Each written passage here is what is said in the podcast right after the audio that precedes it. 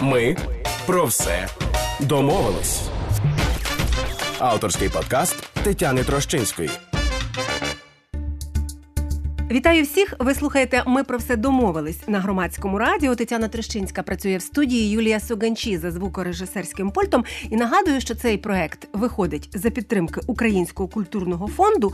Сьогодні ми знову говоримо про токсичні стосунки, і токсичні практики в нашому житті, яке що буває досить часто, як в побутових стосунках, як в сімейних, як в домашніх, так і на роботі. І я нагадую, що в рамках програми Ми про все домовилися. Уже кілька було таких випусків але тема насправді невичерпна. І в цій невичерпності я не бачу особливої радості, тому що насправді йдеться про те, що вона потрібна і що це трапляється досі.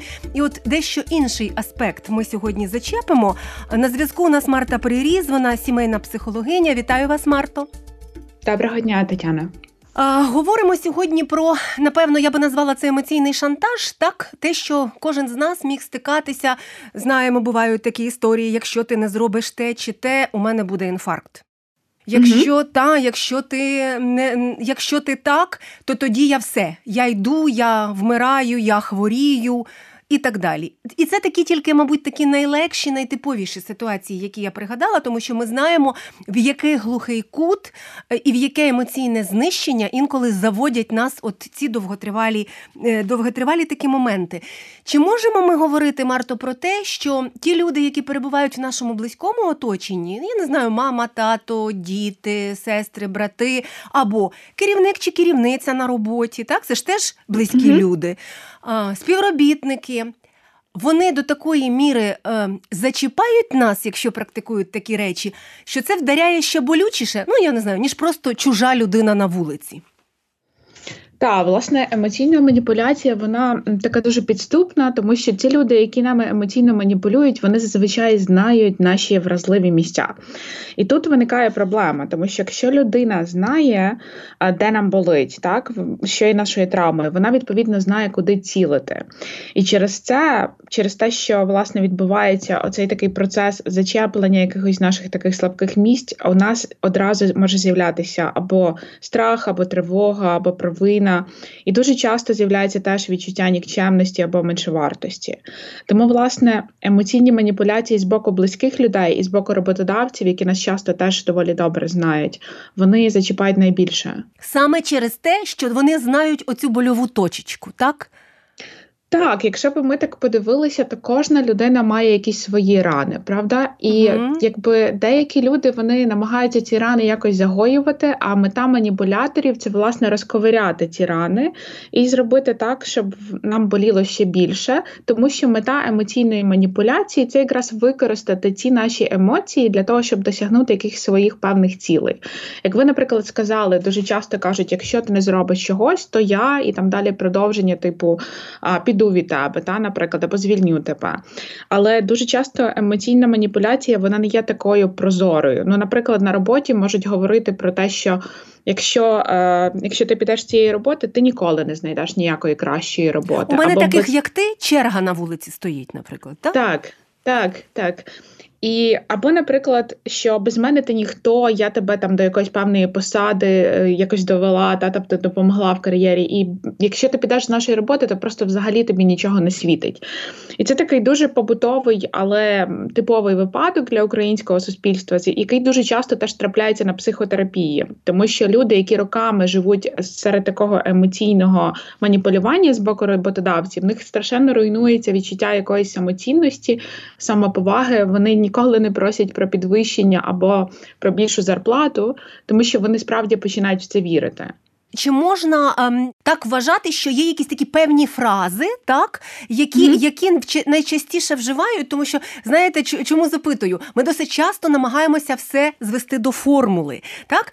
І якщо ми mm-hmm. зведемо до формули, напишемо в списочок собі фрази, які нам кажуть, придумаємо гарну відповідь, а ми досить часто буває так, що е, потім ще три дні ту гарну відповідь придумаємо, правда?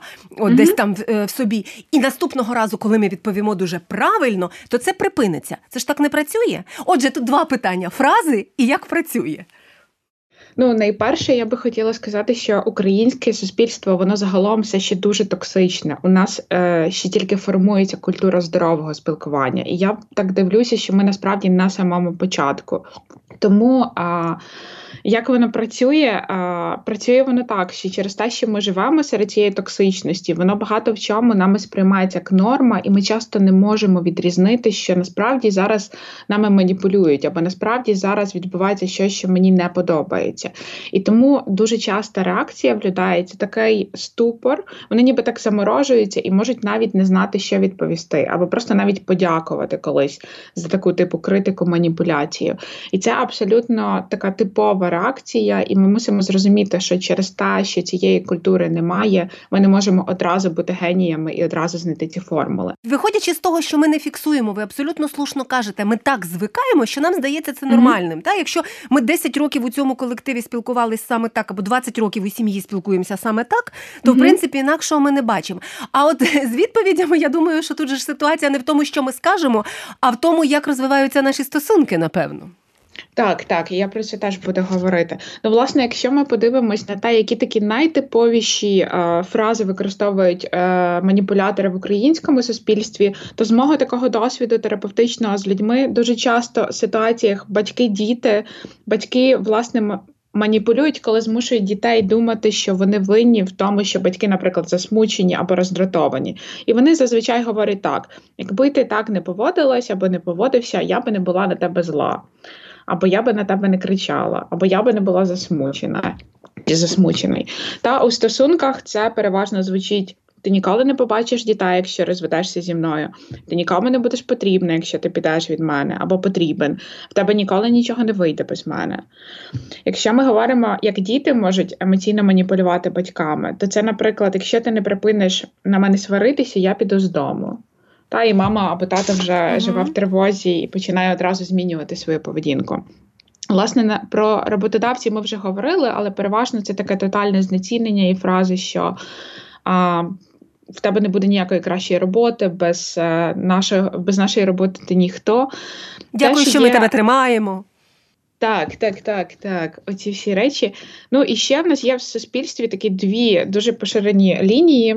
Мені так виглядає. Перша вона стосується жінок. Це якщо ти не народиш йому дитину, він тебе покине, і це прям все суспільство так активно починає тиснути на відчуття провини в жінки. І друге, це якщо ти мене любиш, то ти маєш бути таким або такою, і ти маєш робити оце і оце. І зазвичай там далі йде продовження фрази якесь таке, яке людині не окей, але тиснуть на якщо ти мене любиш.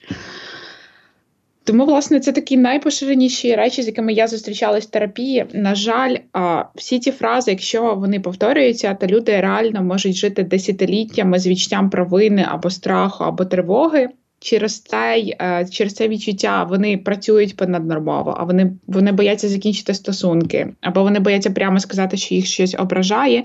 Тому якби емоційні маніпуляції в українському суспільстві дуже добре працюють, бо в нас загалом є така культура провини. Про культуру провини я, до речі, хочу окремо вас тут запитати і дякую вам за цей поворот теми.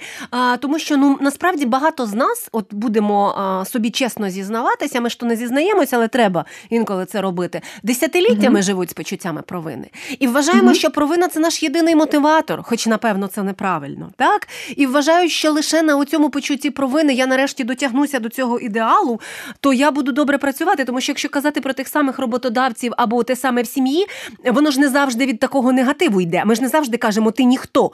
Інколи е, нам кажуть, при твоїх то здібностях. Ти би мала, так? І ніби й похвалили, і однозначно і одночасно знищили, так? Або від тебе я очікував чогось там чи mm-hmm. очікувала. І таким чином, оця планочка, та до якої ти ніколи не дострибнеш, до пенсії не дострибнеш на роботі, так, та, е, і, і, і вдома так само. Це ж теж частково почуття провини.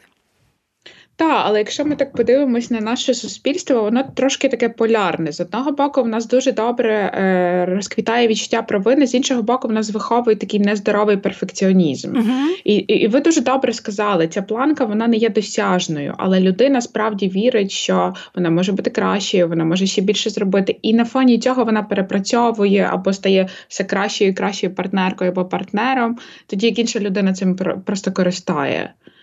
Тут важливо, мені здається, оцей момент пов'язаний з тим, що людина думає, що все в ній. Вся проблема в мені, правда? Оце те, що з'їдає. Mm-hmm. Якщо я себе в якийсь спосіб покращу, і оце покращення самого себе чи самої себе, воно ж може тривати нескінченно. Тобто, от є віра в те, що я себе, напевно, через 30 чи 40 років вже нарешті покращу, і от mm-hmm. уже стану такою чи таким, як слід. І це ж теж шлях в нікуди. Так, тому що ну загалом оці фрази, які ви назвали, вони е, наші люди їх вчать переважно ще з дитинства від батьків. Та таке знецінення. Mm-hmm. Це не тільки про емоційні маніпуляції, просто в українському суспільстві є дуже дуже багато знецінення, і е, дуже багато ми все-таки фокусуємось на негативних якихось аспектах, ніж, наприклад, похвалити людину. І власне е, такі е, емоційні маніпуляції і знецінення вони дуже суттєво руйнують нашу самоцінність, нашу самооцінку. І відповідно ну це все призводить до тих наслідків, коли люди просто десятиліттями живуть. І я реально зустрічала людей, яким 50-60 років, які все життя живуть з відчуттям того, що справа в них. Та або вони це помилка, або вони в усьому винні і так далі. Тому насправді це така дуже токсична штука, яка ну по суті, вона, як я вже казала, вона якось. А, запалює наші рани, і людина просто постійно ходить з цією раною, і ця рана не може зажити, ця рана менше вартості, так, якоїсь нікчемності. І на цьому, власне, цим власне користуються маніпулятори. Що з цим робити? Ну, от е, ви абсолютно слушно кажете, по 30 років, по 40 років, люди, яким 50-60 років, мені здається, ще більше, тому що ще хто е, молодші покоління зараз мають трошки більше доступу до цієї інформації, нехай там до популярної психологічної літератури, mm нехай навіть до популяризації десь на радіо радіо, чи по телевізору, чи десь в інтернеті, але це все одно якісь знання про те, що ну навіть якщо ти не народиш не, не навіть не так, ти можеш не народити дитину і бути цінною. Ти можеш mm-hmm. піти з цієї роботи і змінити сферу взагалі там. Та? Е, Ти можеш е, піти з цієї роботи і шукати роботу, але від цього ти не втрачаєш своєї цінності. Ну так, тобто є ціла купа якихось таких речей, які в принципі виводять із цього стану. Хто старший, тому взагалі складніше. Що ви далі з цим робите? Одним словом, воно ж не лікується. Так, ну власне. Це такий доволі тривалий процес, тому що коли зруйнована самоцінність людини, ми мусимо по суті крок за кроком її відбудовувати, чи саме це відбудовується так тривало. І ну найперше, напевне, що ми робимо як як психотерапевти та в терапії, ми працюємо над тим, щоб а, повернути людині доброзичливий внутрішній голос, таку саму доброту і саму емпатію. Тому що а, саме цей внутрішній голос доброти він допомагає йти від кривдників, він допомагає дистанційовуватись від ситуацій, коли вас постійно ранять, постійно ображають і вам постійно погано. І по суті, Мета такої такої роботи зводиться до того, щоб навчити людей бути для себе другом і бути на своїй стороні. Вона звучить трохи загально, але так, щоб не вдаватися в професійні деталі, то це такі дуже конкретні кроки. Але основна мета це щоб людина стала на свій бік і почала себе захищати. Бо в ситуаціях з емоційними маніпуляціями людина або завмирає і ніби не може дати якоїсь відповіді, не може зробити якихось рішень, або вона вважає, що це є нормою. І коли людина стає до себе доброзичливою вона починає розуміти, що це не окей, що зі мною так поводяться. Тобто, коли хтось каже, що а, тобі в цих стосунках дуже погано, я, але я не розумію, чому ти не можеш піти, або я не розумію, чому вона не піде звідти, чи чому він це все нарешті не покине. А тут ще ж проблема, напевно, в тому, що ця оцінка зі сторони вона дуже відрізняється від того внутрішнього стану, в який перебуває людина. Так, але цю тему, яку ви зачепили про такі стосунки, там ще дуже багато замішано біологічних процесів. Ми там говоримо про емоційні качелі, про такі хімічні певні зміни в мозку. Це а не давайте так трошки просто. поговоримо про це, тому що це важливо, і мені здається, що для частини людей це зніме оцю пораду так просто облиш все. Угу. Та власне, через те, що в токсичних стосунках люди живуть на таких крайностях, тому що кривник зазвичай поводиться так, що іншій людині дуже добре, а потім різко дуже погано стає. Так, певні такі дуже радикальні дії відбуваються з боку кривдників і з боку маніпуляторів е, наш мозок він починає до цього звикати. Це стає таким своєрідним наркотиком. Тому це не так просто. І в цьому випадку дуже важливо, щоб ми не звинувачували людину, яка опинилася в цих стосунках, тому що зазвичай ну. Такі стосунки не з самого початку є токсичними. Це такий дуже повільний процес. А, І людина не завжди може зрозуміти, що вона опинилася в токсичних романтичних стосунках. Це як історія з жабою і з молоком. Якщо повільно підігрівати молоко, жаба може не помітити, що вона вже зварилась. Щось схоже може відбуватися в багатьох токсичних стосунках, і щось схоже, власне, розповідають жінки, які з ними стикнулися.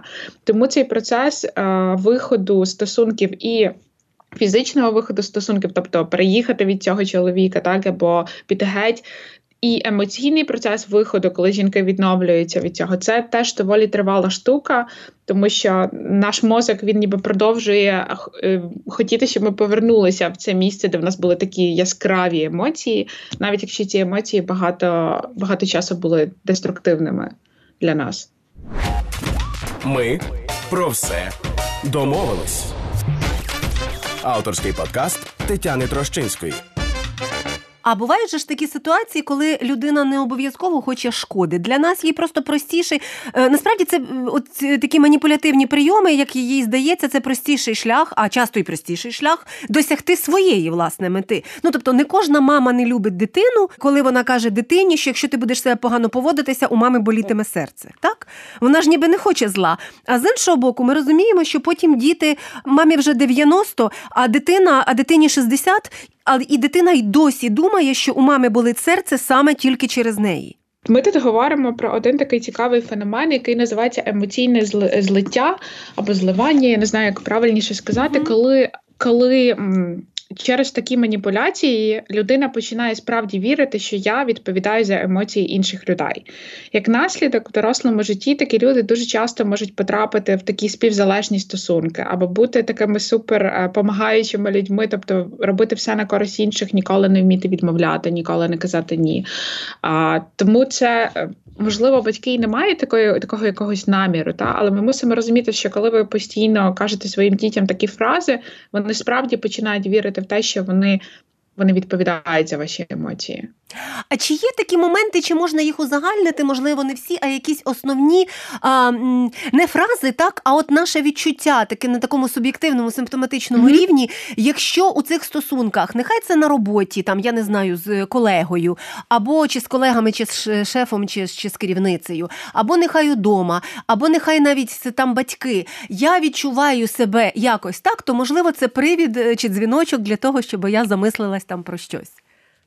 Так, якщо ви відчуваєте тривогу, провину, відчуття нікчемності чи меншовартості, або у вас постійно є таке відчуття сконфуження, і ви не зовсім розумієте, що відбувається, скоріш за все, до вас застосовують емоційні маніпуляції. Особливо, якщо ці відчуття не проходять. Тобто, якщо ви відчули тривогу до якоїсь справді тривожної ситуації, це окей. Тобто, відчуття тривоги не завжди є чимось поганим. Воно дуже багато випадків нам допомагає. Але якщо воно не проходить, ви йдете на роботу з таким неясним відчуттям всередині з таким тривожним, пригніченим і так далі. скоріш за все, там щось відбувається і вами маніпулюють. Ті самі емоції ми відчуваємо в будь-яких інших стосунках. Це як і романтичні, так і а, в стосунках батьки-діти і так далі. Тобто, нашим індикатором є наш емоційний стан. А, І те, що нам, грубо кажучи, нам просто погано. Є дуже багато зараз порад, е, таких можна знайти десь в інтернеті, або та й добрі люди знаходяться, які просто кажуть про те, що треба легше. Та? До життя треба mm-hmm. ставитися легше. Навколо вас все токсичне, але ви така прекрасна, подолаєте все це токсичне всередині себе, просто приймете його і не будете звертати уваги. Воно працює? Ну, я завжди людей запитую в цьому випадку: якщо хтось буде вам постійно роздирати рани, які шанси, що ці рани загояться? А рекомендація ігнорувати це знову ж таки вона взята з того, що наше суспільство є дуже токсичним, і люди просто не розуміють, що зараз вони ну такими порадами підтримують так цю токсичність. Але ідея в тому, що коли ми ігноруємо, ми ніколи не зможемо стати для себе цінними. Ми ніколи не зможемо розуміти, якби що взагалі відбувається, тому що ми будемо продовжувати собі обманювати, що я маю бути в цій ситуації, що мені окей. Тоді як нам буде взагалі не окей, і нас, нас буде можливо постійно трясти, або в нас будуть якісь інші емоції. Тому іноді єдиним рішенням є дистанціюватися. Якщо немає змоги піти з ситуації, принаймні дистанціюватись, менше комунікувати з цією людиною, комунікувати тільки в якихось дуже нагальних а, справах і так далі. Якщо у нас є сили, це не у всіх людей є, і це окей. Ми не маємо якось а, себе за це звинувачувати. Але якщо в нас є сили, ми можемо конфронтувати напряму з цією людиною казати про те, що мені неприємно, коли ти це кажеш або так поводишся. Я не дозволяю так до себе ставитись. Але ми мусимо розуміти, що коли ми напряму конфронтуємо, є два варіанти: або людина щось зрозуміє, або нам доведеться зробити своє рішення, в тому числі, можливо. Піти з цих стосунків, або піти з цієї роботи, або піти з цієї ситуації. Тому ми маємо десь внутрішньо бути готовими. Для тих, хто не готовий, таким ну проміжним варіантом є власне дистанційовуватись. Ну і на сам кінець, е, якщо ти не народиш йому дитину, він тебе покине. Та це от дуже прекрасний ви приклад навели і дуже поширений. І він справді може покинути, а ти не народиш йому дитину. І що? От е, як, яке тут, яке тут правильне рішення для себе? Дуже часто, коли ми думаємо про якісь такі найстрашніші сценарії, наші думки закінчуються на тому, що трапиться щось погане, от він мене кине, і я не знаю, що я буду робити далі. Було би гарно подумати, що ви будете робити далі, і чи ви взагалі можете уявити своє життя. Як тільки ми уявляємо, що відбудеться після найгіршого сценарію, ми можемо помітити, що в принципі я можу дати собі раду. В принципі, я можу навіть почати шукати через якийсь час нові стосунки, я можу себе десь реалізувати, і при цьому я можу почувати почувати себе окей, а не почувати себе як людина, яку використали, так, і яка там була змушена народити цю дитину, навіть якщо не хотіла. Тому важливо так справді. А, не закриватись на думці про те, що о Боже, він мене покине, і все, я просто моє життя закінчиться. А справді так подумати, якщо навіть це трапиться, що тоді і що я можу з цим робити. Тому що сьогодні вам можуть сказати про те, що він тебе покине, якщо ти не народиш дитину, а завтра вам можуть сказати ще якісь нові вимоги. І дуже важливо в цих всіх запитаннях бути справді на своєму боці і запитувати себе, а чого хочу я, чи мені справді окей з цим, чи я справді хочу там народити дитину або зробити щось інше, про що мене просять або кажуть. Дякую вам. Е, дуже практичні речі, і навіть не всім нам обов'язково одразу потрібно йти в терапію. Та інколи mm-hmm. я вважаю, що такі розмови допомагають просто замислитися, чи правильно ми рухаємося навіть самі а особливо в ситуаціях, коли ми не помічаємо таких речей. Е, ну, власне, у нашій такій токсичній, я просто переконана, з точки зору спілкування, з точки зору стосунків е, культурі в Україні. На жаль, ну але можливо, ми це змінимо навіть такими маленькими кроками. Марта Приріз, сімейна психологиня. Дякую вам за те, що були сьогодні з нами. Е, це програма Ми про все домовились на громадському радіо. Тетяна Трещинська працювала в студії Юлія Соганчі за звукорежисерським пультом. І Український культурний фонд підтримує цей проект. Слухайте, думайте. Ми про все домовились. Слухайте подкаст в ефірі громадського радіо або шукайте в розділі подкасти на нашому сайті.